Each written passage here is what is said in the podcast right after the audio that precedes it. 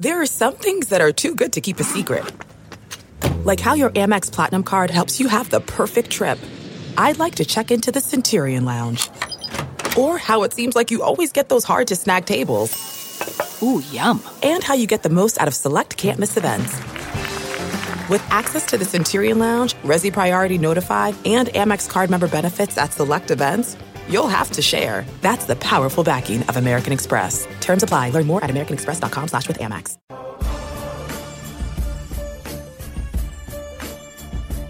Welcome to the Varsity Club podcast. Uh, it is not snowing where we are. Brandon Vogel is in Tennessee. I am in Oklahoma. It is decent weather where we are, but we're going to talk about Nebraska because obviously it is like snowing and negative 85 degrees there. And spring football starts in a week and a half. So hooray. Brandon, how are you?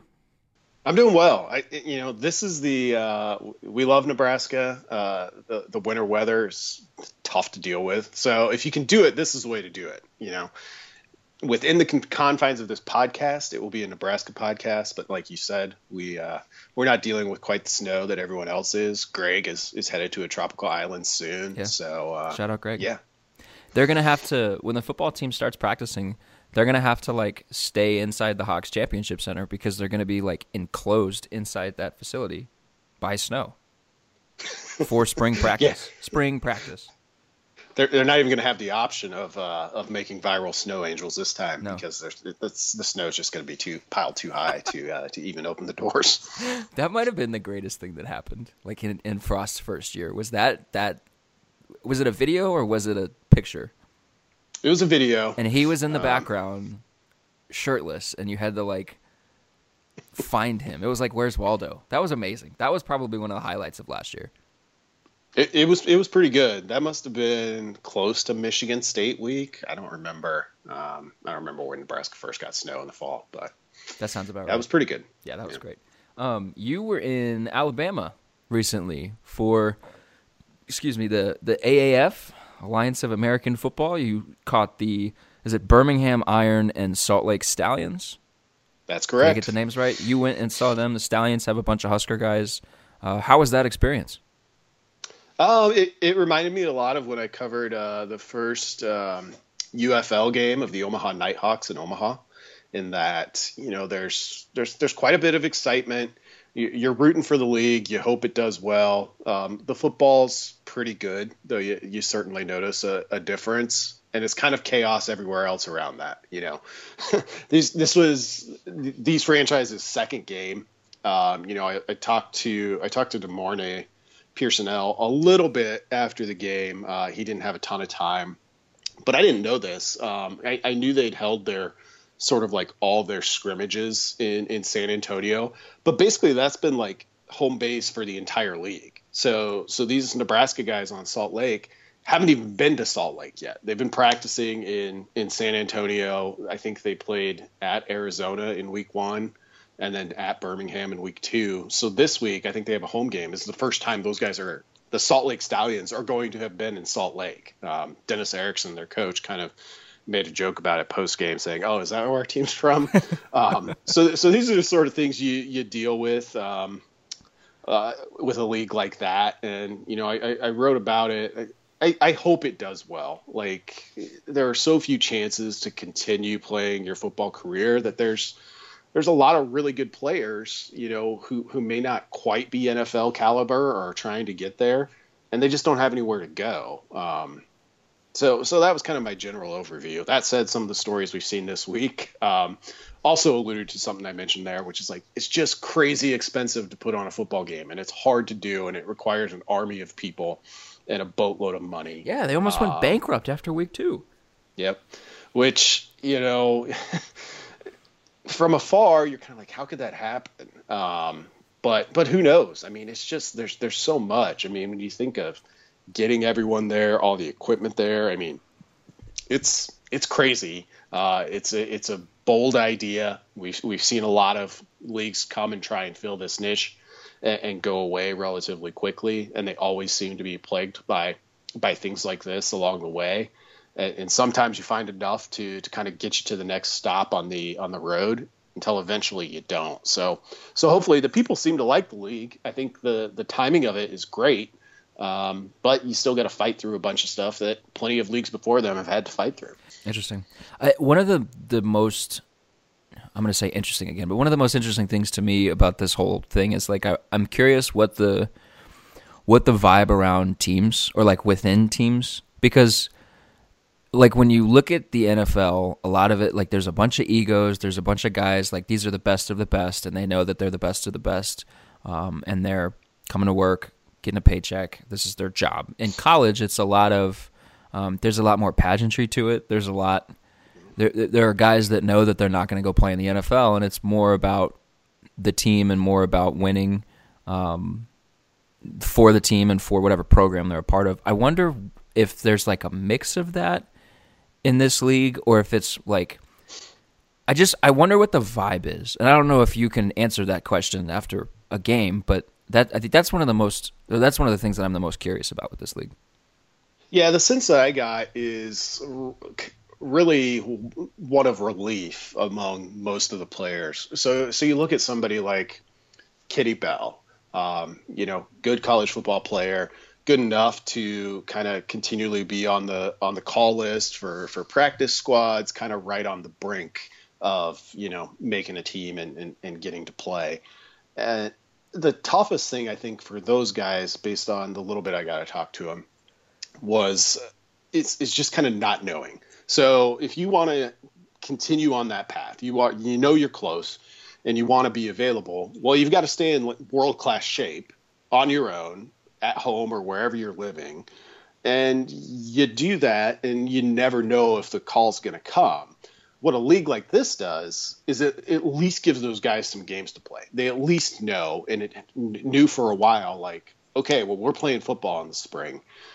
And that, you know, you can strip out that, yeah, you're not playing in front of 90,000 now, and, you know, you're not making NFL money, but at least you know that, okay, we've got games, and, and here's an opportunity and it's not just me alone trying to find the continual motivation continually battling do with do i keep going? How long am i in this for? Is it ever going to happen?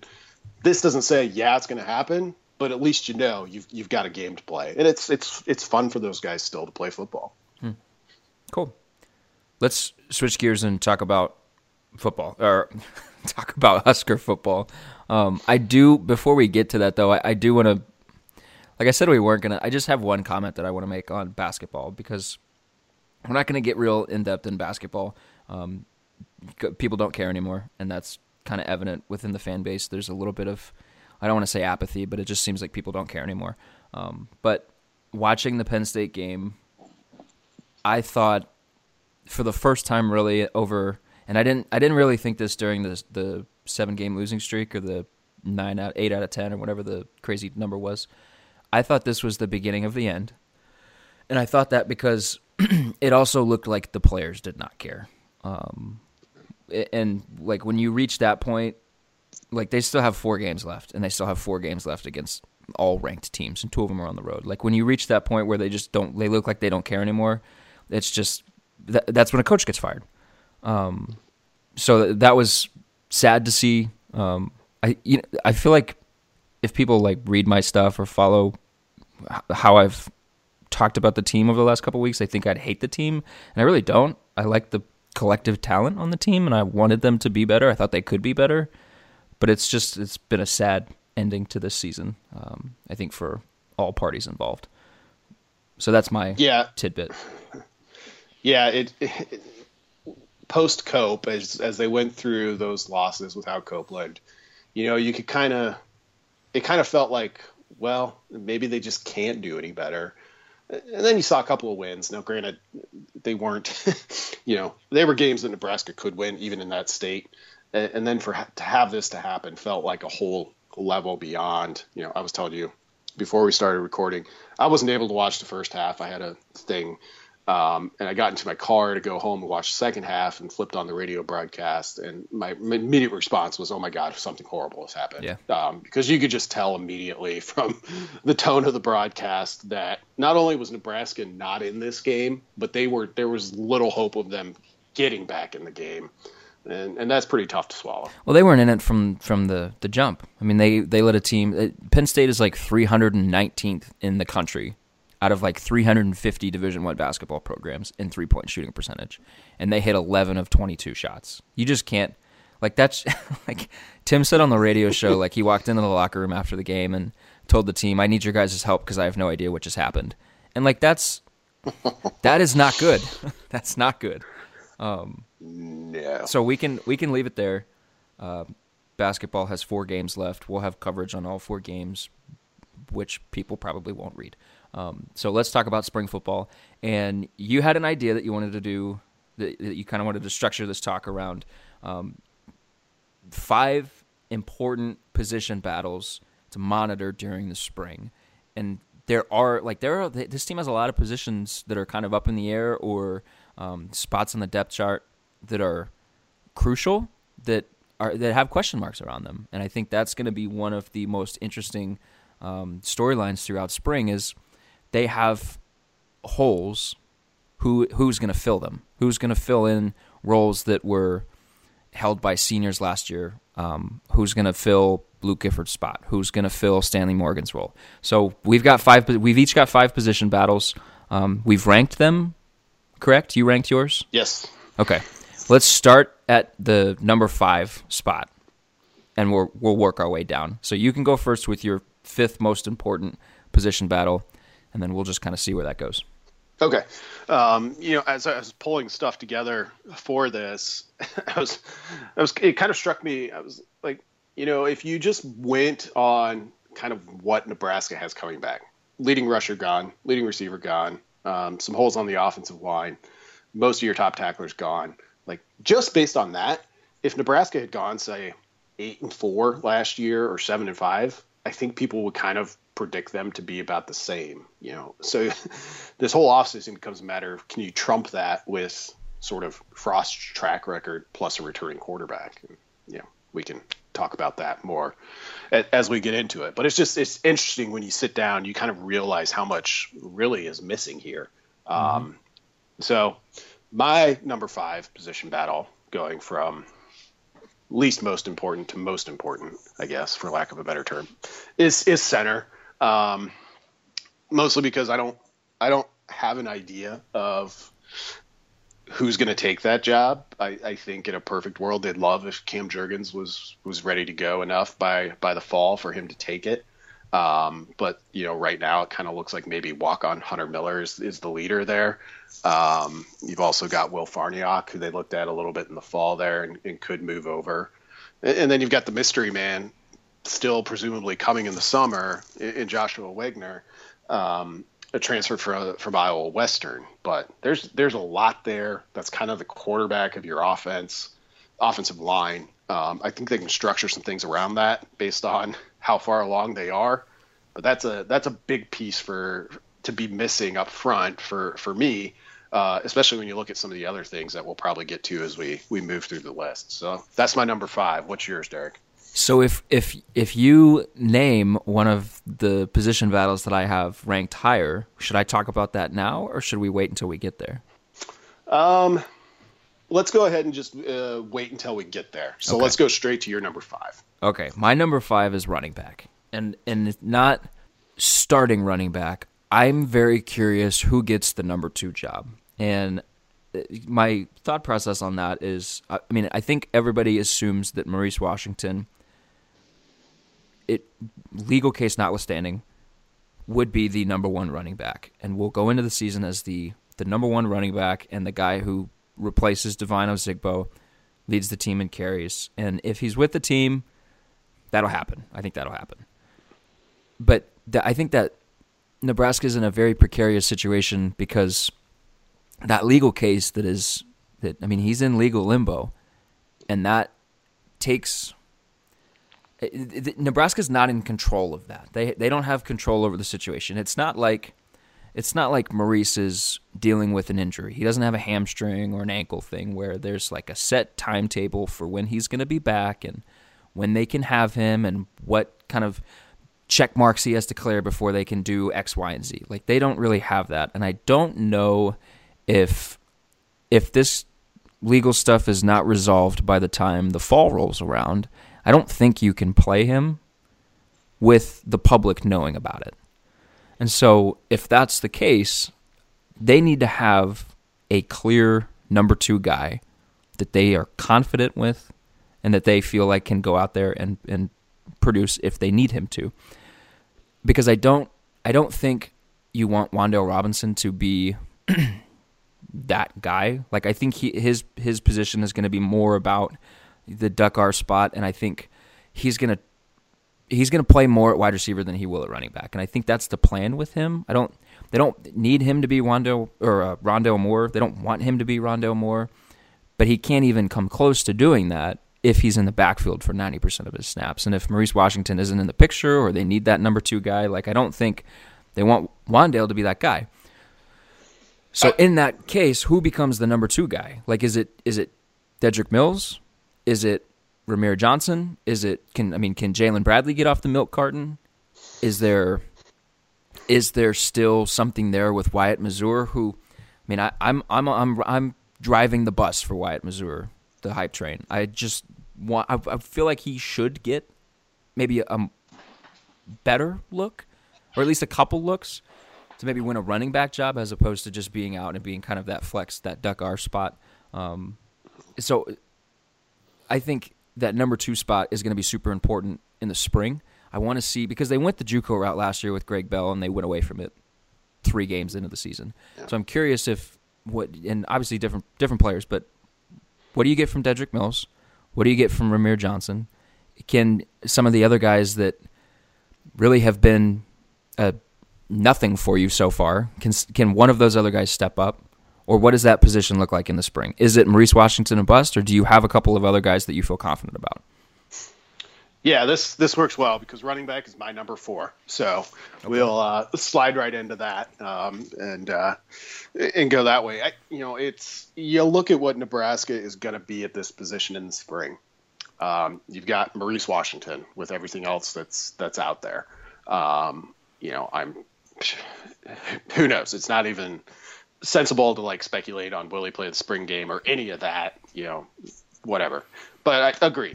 He's your de facto leader um, based on just the amount of carries he had last year and, and who comes back and who doesn't. Mm-hmm. Um, you got Jalen Bradley, who was milk carton last year. You know, uh, there's there's some hurdles to clear there. I think I'm with you. I, I really think that this spring is is a huge kind of chance to move up for for Wyatt Mazour. Um, simply because somebody's going to have to uh, to take those snaps back there, um, and, and he seems like a guy that they trust based on the amount of time he got on the field. Then you're you are looking at I think having to use Wan'Dale back there more than they probably would like to in an ideal scenario. The same might be true of Miles Jones. Um, you know, they they brought those guys in to do a specific thing, and yes, part of that specific thing was to occasionally line up in the backfield, but they they weren't traditional running backs, and to have to use them that way, maybe it'll be fine. Uh, but it, it's not how it was designed, I don't think. And the the three incoming guys in this class, who who are all pretty enticing in their own ways, none of them are here yet. So spring's going to be going to be particularly messy at, at that spot. Um, it'll get a little bit better in the summer, and you know we saw Greg Bell was top of the depth chart to to to start uh, the season, and, and, Maurice Washington was good enough to play, and he got there way later than than these other guys will, uh, or at least basically two months later. So I think there's a chance Nebraska's just going to be pretty green. It's going to be it's going to be pretty up in the air. And I think when we get to the end of the 2019 season, we're going to have to measure that position basically as a group because I just don't know if you're going to get to find enough roles with with all the question marks that they have now to be there to be like, well, you know, Dedrick Mills led them with 800 yards rushing. He may do that, but kind of collectively because they're going they're just going to have to call on a lot of guys, um, and and that creates a, a lot of uncertainty at that spot. So right, I completely forgot about Miles Jones and he was on my top five most interesting freshmen of the spring list.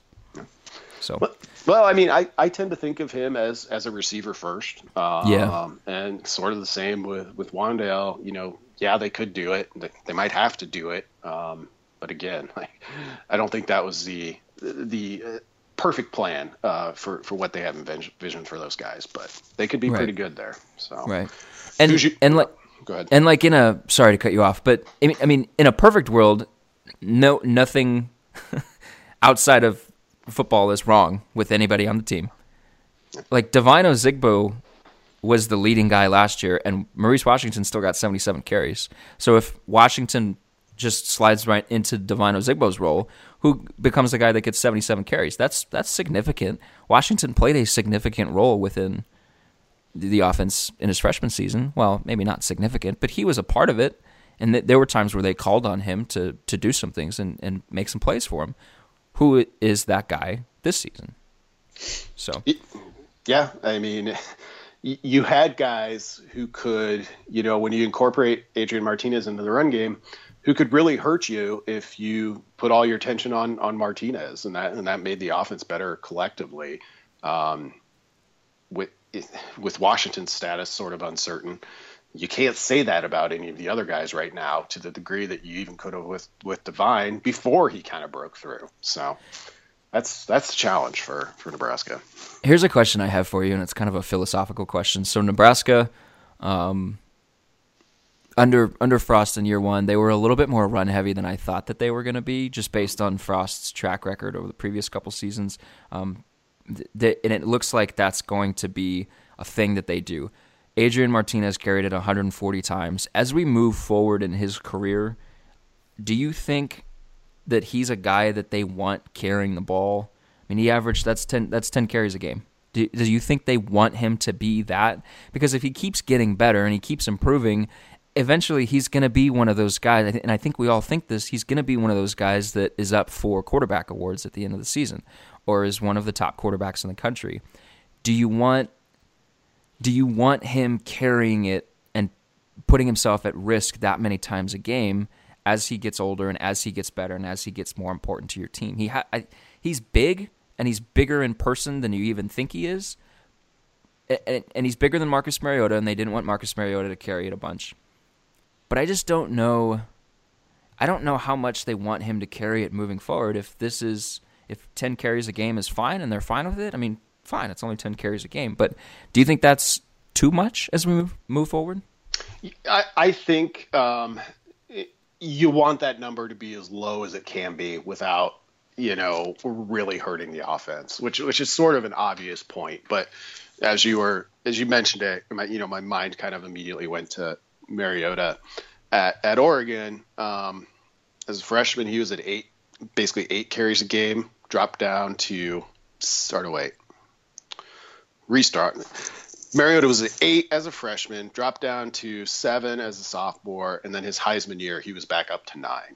So, so I think having a quarterback who can do that kind of allows you to cover up a little bit of your inexperience elsewhere if you need him to. But if you've you've got great running backs and you you feel good about wide receiver, uh, then yeah, you you kind of can take a little bit of the load off of him and let him back there, let him be back there and just find the open guy. Um, I I think that's their idealized form, but as we'll probably get to later on these on, on our lists, uh, I don't know if they they have those pieces in place at the other skill positions yet.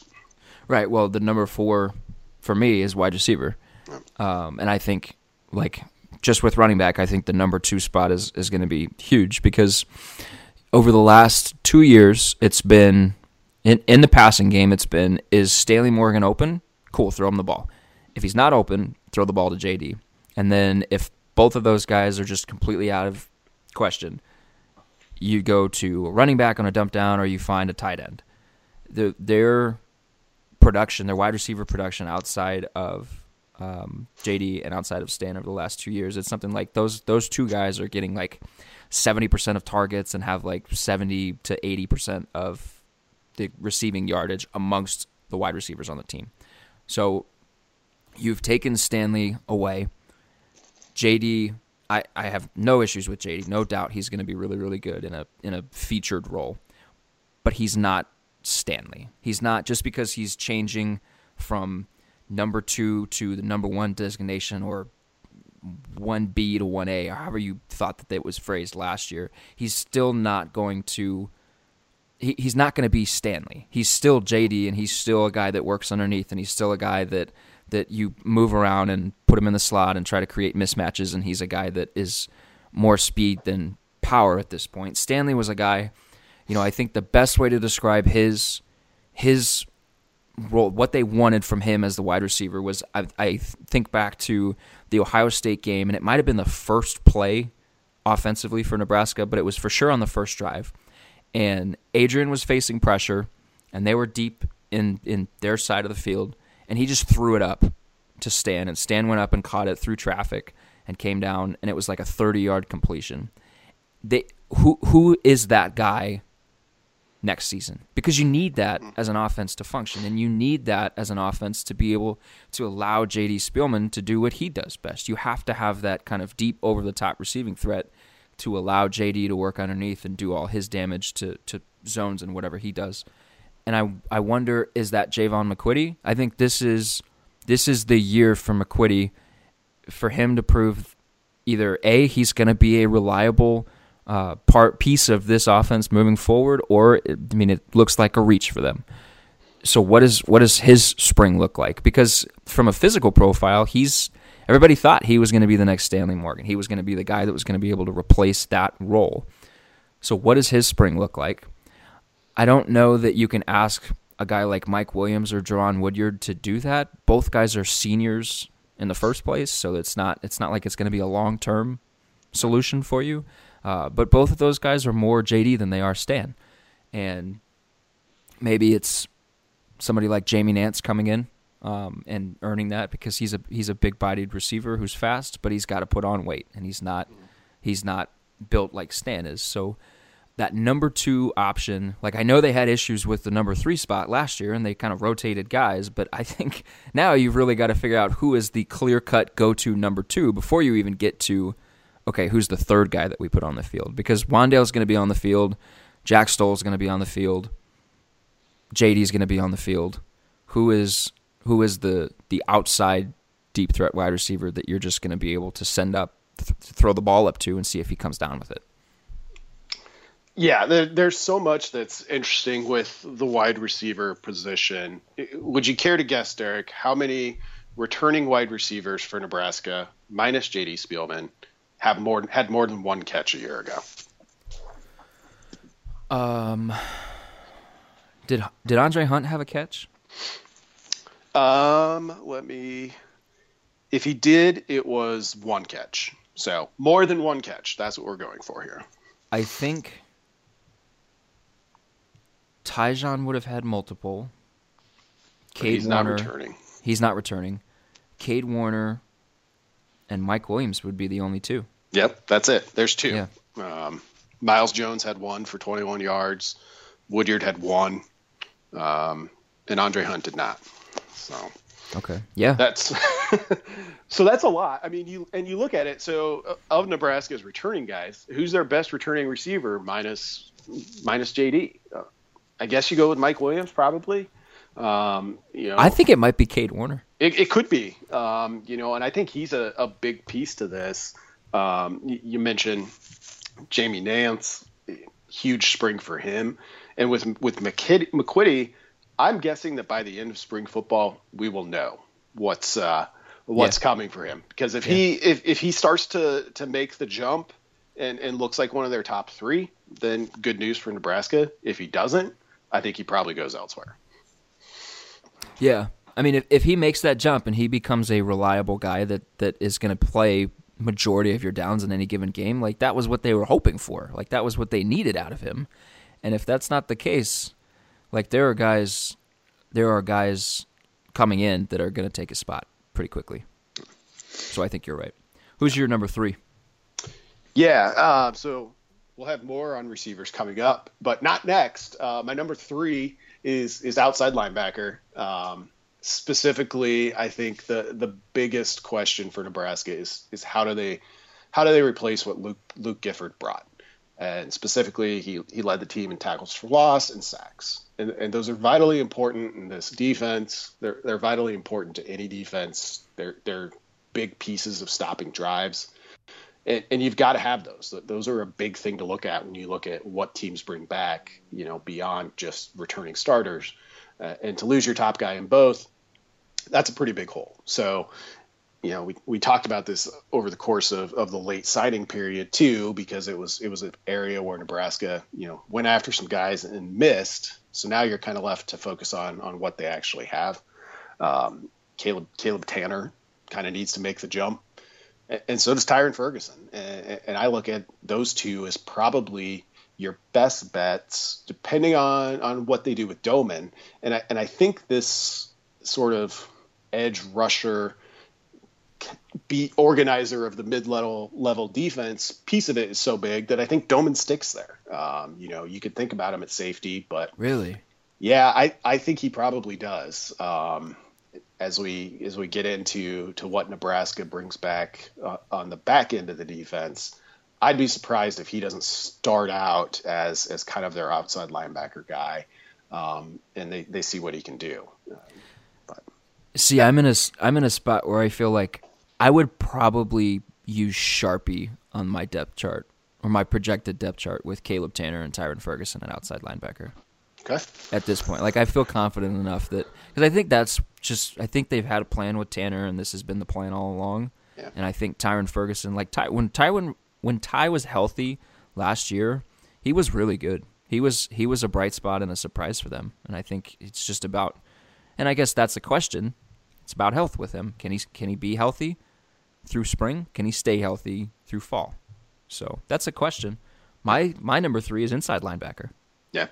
Because I don't like they like you've got Mo Barry, and obviously Mo I think was if not the best, he was one of the best players on the defense last year. But you're losing Dedrick Young. And however people feel about Dedrick Young, he played for a long time at Nebraska. He started for a long time at Nebraska, started a bunch of games, played in a bunch of big moments, and he was still top six in tackles last year. Like he was involved a ton. And you are now losing him and you're going to have to replace that part of your your inside. I don't think it's going to be as critical because of like I have one more defensive spot ahead of this, so I don't think it's the most important position. But you've got you've got to find somebody there that can fill a role because Nebraska was, I think, 11th last year in the Big Ten um, in average run yards per carry against, and inside linebacker plays. I mean, Dedrick Young and Mo Barry were both involved in the run game a ton because they were. They, I mean, you're in run fits, and you're having to. And Mo was having to hit guys at the second level a ton.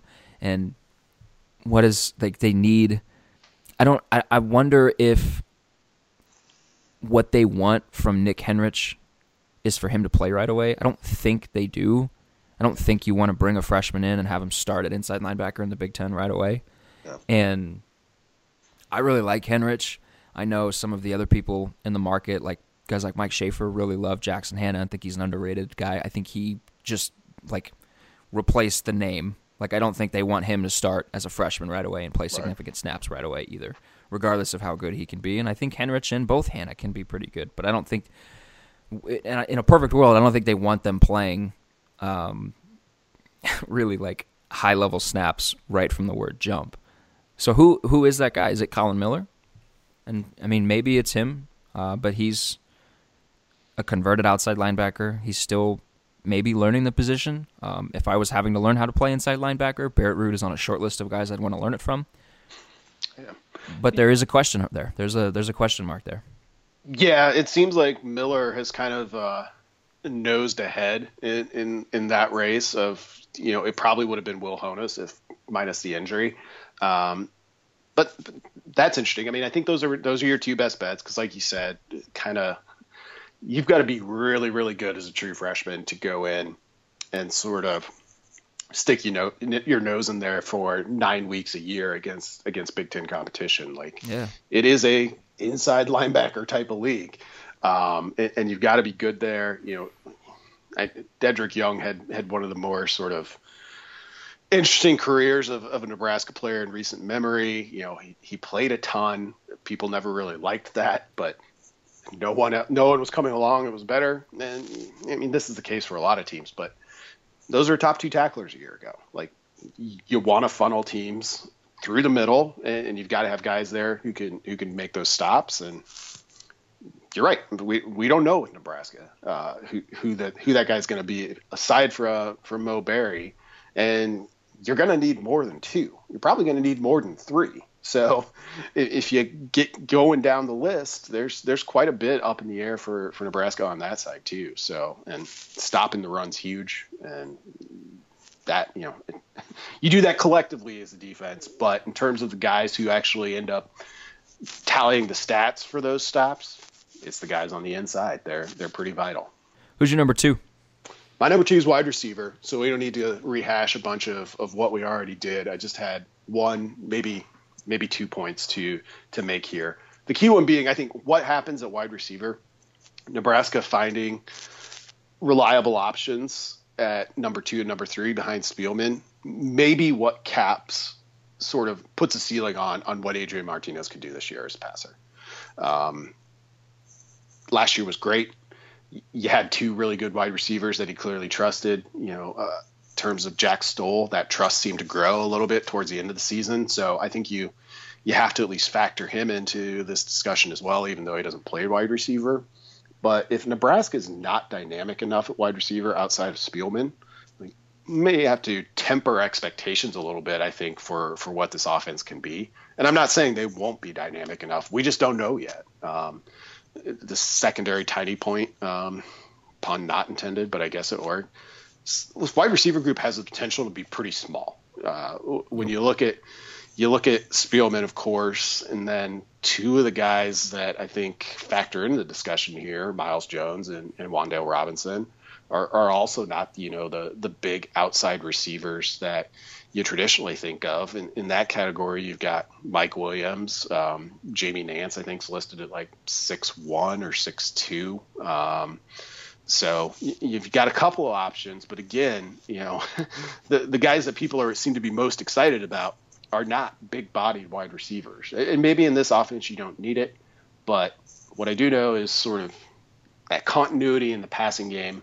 You know, Bill Connelly's research shows it's pro- it's the most important thing in terms of returning offense, and, and Nebraska doesn't have a ton of it. Because there are going to be defenses this season, probably early and often, where the game plan is okay, we're going to cover JD Spielman and beat us with somebody else. Yep, and you know, JD, JD and Adrian are both good. They're they're very good together. But if teams know that we're gonna make we're gonna make you do it with somebody else, we're gonna make you throw the ball to Kade Warner and Mike Williams and Andre Hunt and Jaron Woodyard and whoever comes along from the freshman class. Like those guys have to prove that well, you can't do that as a defense, and mm-hmm. there's just there's there's not a ton of experience there. Yep. My number two, uh, the most important, I think, on the defense is safety. So Nebraska went with four safeties in the in the rotation last year. Um, Fisher, Travis Fisher wasn't rotating at his corner, but he was at safety. They played four guys, um, significant steps. It was Tre Neal and Aaron Williams and Antonio Reed were the three guys that that had the most trust, that played the most, that produced the most. Like those guys, all three of those guys were in the team's top six tacklers at the safety spot. All three of those guys were seniors, and they've all gone. And Tre was Tre was not the flashy guy. Tre was the I'm not going to make mental mistakes. I'm not going to have busts. I'm not going to screw up the back end of the defense because he was he just had played in it and he knew um, what to do and he knew what was expected and the coaching staff didn't have to worry about him. And that is really, really important. It's not quantifiable, but that's very important to have on a defense. Um, Aaron Williams, sort of the same thing. He had the one game where he got torched by uh, Northwestern's Flynn Nagel, which, sidebar, it feels like anytime you get torched by a slot receiver, it is a small white guy. so the Wes Welker effect is, is uh, alive and well. Um, but take the Northwestern game out, he had a really good season. And then Antonio Reed, like that Michigan State game, he was the most impactful player on the field. And he had a good season as well. He had a really good season. So I think I think Deontai Williams is going to be really, really good. Um, I get kind of the same vibe from him that I got from Mo heading into last season. I just think he, he was really good in limited action last year. And he was kind of one of those guys where it was like, okay, we need to give some rest to Tre or to Aaron or to Antonio, okay, Deontai, go in for a couple snaps and make some plays, and he would go in and he would make some plays. So I I feel like I feel pretty confident that he's going to take that number one spot. So that leaves that leaves two safety. If they want to play the same way they played last year, that leaves two safeties that are going to play significant snaps and a fourth guy that's a utility guy. So who like they they lost a lot, and I like the talent that's back there. But those are that's three spots that are significant parts of your defense that need answers. Because I thought last year the strength of the defense was back to front. Like I thought their most talented pieces were in were at the safety spot, and then at the linebacker, and then the defensive line. I thought was the weakest of the the three levels, and maybe it, I don't know if that's the way that Chinander wants to play. I don't know if that's like his his mo. But if it is, they I mean, they've got questions. So who who are the three guys? I really like Cam Jones. Um, I think he's kind of being he's kind of flying under the radar. Um, so you've got Marquel Dismuke there. You've got Cam Jones. You've got C.J. Smith, who looked like he was playing himself into a role um, before an injury, but you're not really going to have him in spring. I think this is really this is a really important spring for Marquel Dismuke. He kind of got buried last year. Um, so what are you going to get from him? I do wonder if JoJo stays at outside linebacker or moves back to safety because they do have that need. I'm curious about that. Yeah, safety's my number one um, for for many of the same reasons that you just mentioned. Um, you, you've it's it's a really difficult spot to play in that those guys are asked to fit in the run game also be a big part of the pass defense. And then also in a lot of cases, especially with, with you know in year one with Trey, they got to get everybody where they're supposed to be. Um, so uh, there's there's a lot going on there. You need athletic guys who can do a bunch of different things. You, you need intelligent players back there who can handle the other part of it. And it's it's it's a really intriguing group to talk about. You mentioned most of the names at this point. Cam Jones was one of my favorite players in that that first Frost class. So it'll be exciting to see him. I also think Deontai Williams is poised for a pretty big 2019. You know, Dismuke is kind of the the wild card here. Um, you've got C.J. Smith potentially in there, but then also two of the guys in this class they won't be here for the spring. But two of my favorite guys in the class, Myles Farmer and Noa Pola-Gates, are probably safeties as well. So there's a ton of enticing talent. Um, it's just like like a lot of spots, you know, kind of hitting on the same theme. We just haven't seen a ton of snaps from them yet. And if the premise of this entire list was, you know, you're out there and you can spend points on ensuring your team's position is the best, like any of these groups out there where you've got a hole to fill, I would spend the most on safety just because I think it's such a vital role in the defense. Um, and then on down the list. So I'm with you, and I and I think you can look at probably you're looking at at least three spots as what I would consider basically starters, whether they're listed that way or not. And right. really, you probably want four. And, and Domann Domann's interesting. You know, if if Nebraska were to kind of lock up outside linebacker with with some of its existing options, I think you probably then go back and, and you're looking at a starting two in a, in a traditional formation of, of Williams and Domann. Um, but we'll see. Like uh, I like Cam Jones a lot. Can't yeah. can't mention that that enough. So we'll, we'll, see what happens. But yeah, he looks. I mean, from a physical standpoint, he looks ready to play right now. Like if you, as long as the shoulder is fine and, and the injury stuff isn't, and he stays healthy, he looks he looks like he can handle starting. And I think yeah. that just based on like looking through um, the guys that they have at, at the defensive back spot, like I think there's the need for him to be able to do that. Um, if you want to keep JoJo at outside linebacker, I don't think there's not. I don't think there's any issue if you move him back to safety. I mean, like let's say Garrett Nelson has a really really good spring, and all of a sudden he's in the mix at outside linebacker. Like if you if you had JoJo and Deontai Williams as your two quote unquote starting safeties, and then Cam Jones was in that flex spot that was going to play the Antonio Reed role. Like that's I'd, I'd feel pretty good about that situation, wouldn't you? Yeah, I, I, I would. Um, you know, it's there's there's just so much that, that goes into it. The thing that the thing that strikes me about Jones is not just kind of how he looks, but also how he talks and his mentality. Like when when I first started to see things from him come out, I was like, oh, that guy's a safety. That guy's like 100% a safety. Yeah. He he wants to be a safety and he doesn't want to be anything else. So so that's a, another big part of the reason I'm as high on him as I am. But um, that's that's going to be a big one, and it's it's probably going to be the most fun one to watch because, like you said, you can kind of talk your in, yourself into a lot of different combos here, um, and that's that's that's easier than than it is at running back or even wide receiver, where you're kind of like, well, we, we don't even know what the combos might be totally yet. So it's uh, it, it'll be a fun one in a couple weeks ahead. But for sure. So we what, were. Go ahead. I was just going to ask you what's uh, what's your number one, unless you want to talk more safety. No, we talk my number. We were pretty pretty similar in terms of how um, like what spots we wanted to focus on and like how important we felt they were, except yep. for one spot, and it was it was the first one you talked about. center is my number one, and now I'm second guessing it. you've got me second guessing center at number one. I just think like they haven't recruited a true center in how long? Right. They don't have a true center freshman recruit that's like, oh, this guy's a can't miss prospect or something like that. And and the best teams have a really good center that nobody talks about because they're really, really good. Like I'm thinking about going to um, the Remington Trophy ceremony two two seasons ago or last January or whenever that was, and seeing Billy Price there from Ohio State.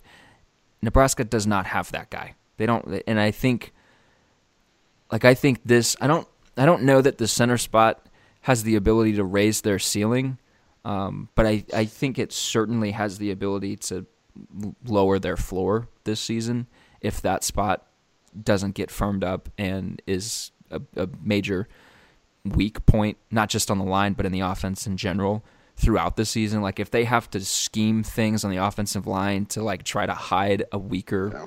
center, like that's an issue. If they can't get the center quarterback exchange down, that's an issue. And that's something that I'm very curious about with Cam Jurgens because I, I, you know, I'm not second guessing anybody's decision to move him from tight end to center, but he needed. I feel like he really needed those reps last fall that he didn't get because he was hurt. Like it was terrible to make that move and then for him to just immediately get hurt and and be on the shelf for all that time. So I'm curious what his um, what his development has looked like from an understanding of the position, an understanding of what everything of what playing center entails, and all of his responsibilities pre-snap. Um, I'm curious what like if he's got the technique things down. I'm curious because I'm not worried about his body. I'm not worried about athleticism or his strength or his physicality. He looks like an absolute monster in the videos that they're putting out from the weight room. But all the other things that that come into play when you're talking about playing center like, how far along is he? Because I feel like he is the guy that they're hoping to be the number one spot. And if he's not, like you've got a walk on in Hunter Miller, and you've got a guy who's a redshirt freshman in Will Farniok who is a little small. Yeah, I mean, offensive line is certainly a trade in that you learn it. Um, now, you know, being a, a physical freak uh, can can help you along the way. Um, maybe you don't have to get the four year degree; you just get the two year if you're you know huge or freakishly athletic.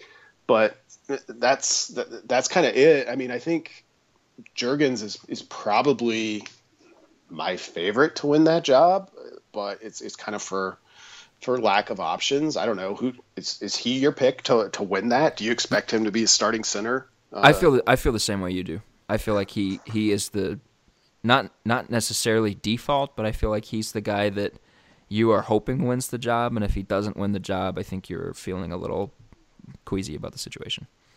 Yeah, I think theoretically he offers the highest upside, you know, based on what we know of him back when we thought he was playing one of three other totally different positions. Right. Uh, guy's just huge and, an athlete.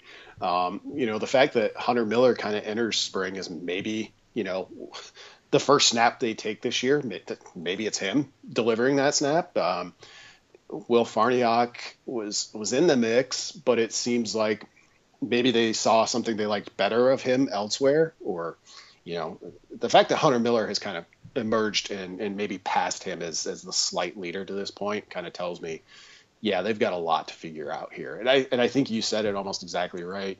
Like you'll notice if, if Nebraska's bad at that spot. Um, if they're pretty good, like if if the the position battle shakes out and is a positive for them, uh, you may not notice it, but um, it, it's it's it's a big piece of things. I mean, it, right. I I started with it probably higher in my top five, and then it kept getting knocked back about a little bit. So that's that's how it ended up at five for me. But having it at one, I doesn't seem out of whack at all. I will never question your judgment, Brandon. no, you weren't questioning it. You were questioning your own, and I was trying I was. to trying to walk you back and be like, no. And the thing that makes it so, um, I guess, paramount for me is like they have to replace left guard too. Like, does if Gerald Foster was was here for another year, I don't think I would feel as um, not worried, but I, w- I I wouldn't be as interested in in the position as I currently am. Maybe they slide Boe Wilson to left because he played right guard last year, but then they've got right guard. Like they, they have another interior lineman that needs replacing from a guy who was a, a long time starter for them. And so if Jurgens had Gerald Foster on his left and Tanner Farmer on his right, I wouldn't be worried at all. Throw him in there, let him let's let's see what happens. Because I trust I trust their ability. You know, Frost was talking about him when they first made the move and said that he was a guy that was maybe one of the best blockers they had on their team and he was a guy that they were looking at. And when they were recruiting him, they weren't even sure if he was a guy that they would play at tight end because they thought he had potential at defensive line. I trust their ability to see that more than like I'm not going to sit back and play uh, armchair right. GM. So, but they do not have Gerald Foster and Tanner Farmer to his left and to his right. So, I I do wonder what that does to the position and and I think Will Farniok is more guard than he is center. Yeah. And Hunter Miller could be great, but he's more. I think he's more of an unknown than Jurgens is. Yeah. So. Yeah, it's uh, again once you start to try to to break it down and rank it in this way, you kind of realize that man, there's there's a lot to answer here in the the the month ahead. Uh, really quickly, was there any position that almost made your list? Um, I think the number two tight end spot is interesting. I, I wonder if Katerian Legrone can win that over Austin Allen. Yeah. What about you? I almost I almost lumped kick return and punt return into my top five. Oh, into that'd one be a position good one. and making top five. You know, Nebraska hasn't been very dynamic on punt return since De'Mornay Pierson-El's freshman year. Kick kick returns crazy because they've basically been almost legislated out of the game. But fact is, Nebraska's offense had to go 75 yards or more way too often, and that's not solely the responsible of the responsibility of the return game. But I look at the roster and see a lot of guys who could and perhaps should be pretty good back there. So that one that was pretty interesting to me. Well, I don't know if you noticed this same thing, but when Frost was talking about skill guys that they brought in, both in the February that press conference that they had at, at the February signing signing day and the press conference that he had back at the December signing day, he mentioned with almost every guy they brought in, they're like, oh yeah, he re- they returned punts for their high school. Like I feel like that was a thing that they wanted. They wanted guys that had a history of returning punts and returning kicks, because they brought in a bunch of guys that did that. Yeah, and, and punt returns really the big one. Uh, you know, that's the one where you can have sort of the biggest impact and and Nebraska's just kind of struggled. You know, they've they've tried some of their best players back there over over the course of the years, and you know, De'Mornay Pierson-El kind of held it down pretty well, um, though never to the degree he did as a freshman. And if they can get a little more dynamic there, that's one of those kind of hidden edges that uh, that really helps the the offense kind of increase its point total. I don't know if you felt this way when you were going through like the positions and looking at kind of guys that they have, but when I was doing looking at freshmen and then looking at sophomores for the top five thing that we're doing on hailvarsity.com, I was like like seeing the the options or seeing the young talent. They have a they have a lot of really intriguing young talent. They really do. And, you know, I think if you go back and, and remember the UCF days, which not like they're a long time ago, but that was one of the things that struck me about that that that team is you know they'd go on these super quick drives, maybe five six plays, and be like, oh, there's like four different people touched the ball. Two of them are running backs. Um, one of them's kind of a hybrid player, and then they got the tight end involved, and you're just like, man, how many guys do they have that can like legitimately hurt you? Because they just seem to roll them off of an assembly line, and I think that's what obviously they're trying to to build here. And you see a lot of names that, that are really enticing. Um, but again, sort of the theme of the day, you just you you can't say definitively, yep, he can do it, um, because we haven't seen it yet with a lot of them. Brandon, you probably have work to do. We've taken up an hour of your time. Thanks for joining the podcast. Is this two in February? This is we we made it in. So boom, achievement unlocked. We did it. Thanks for joining, man. Thanks, Derek. All right, we will be back next week with another podcast. We'll have plenty of coverage. Uh, baseball got postponed Thursday, but by the time you're listening to this podcast, there will be baseball on Friday and throughout the weekend. And Kyle Cardell is covering that. And then we will obviously, like I said in the beginning, continue to have basketball coverage. And spring football starts on March 4th. So lots of stuff upcoming. Keep it with Hail Varsity. Thanks, guys.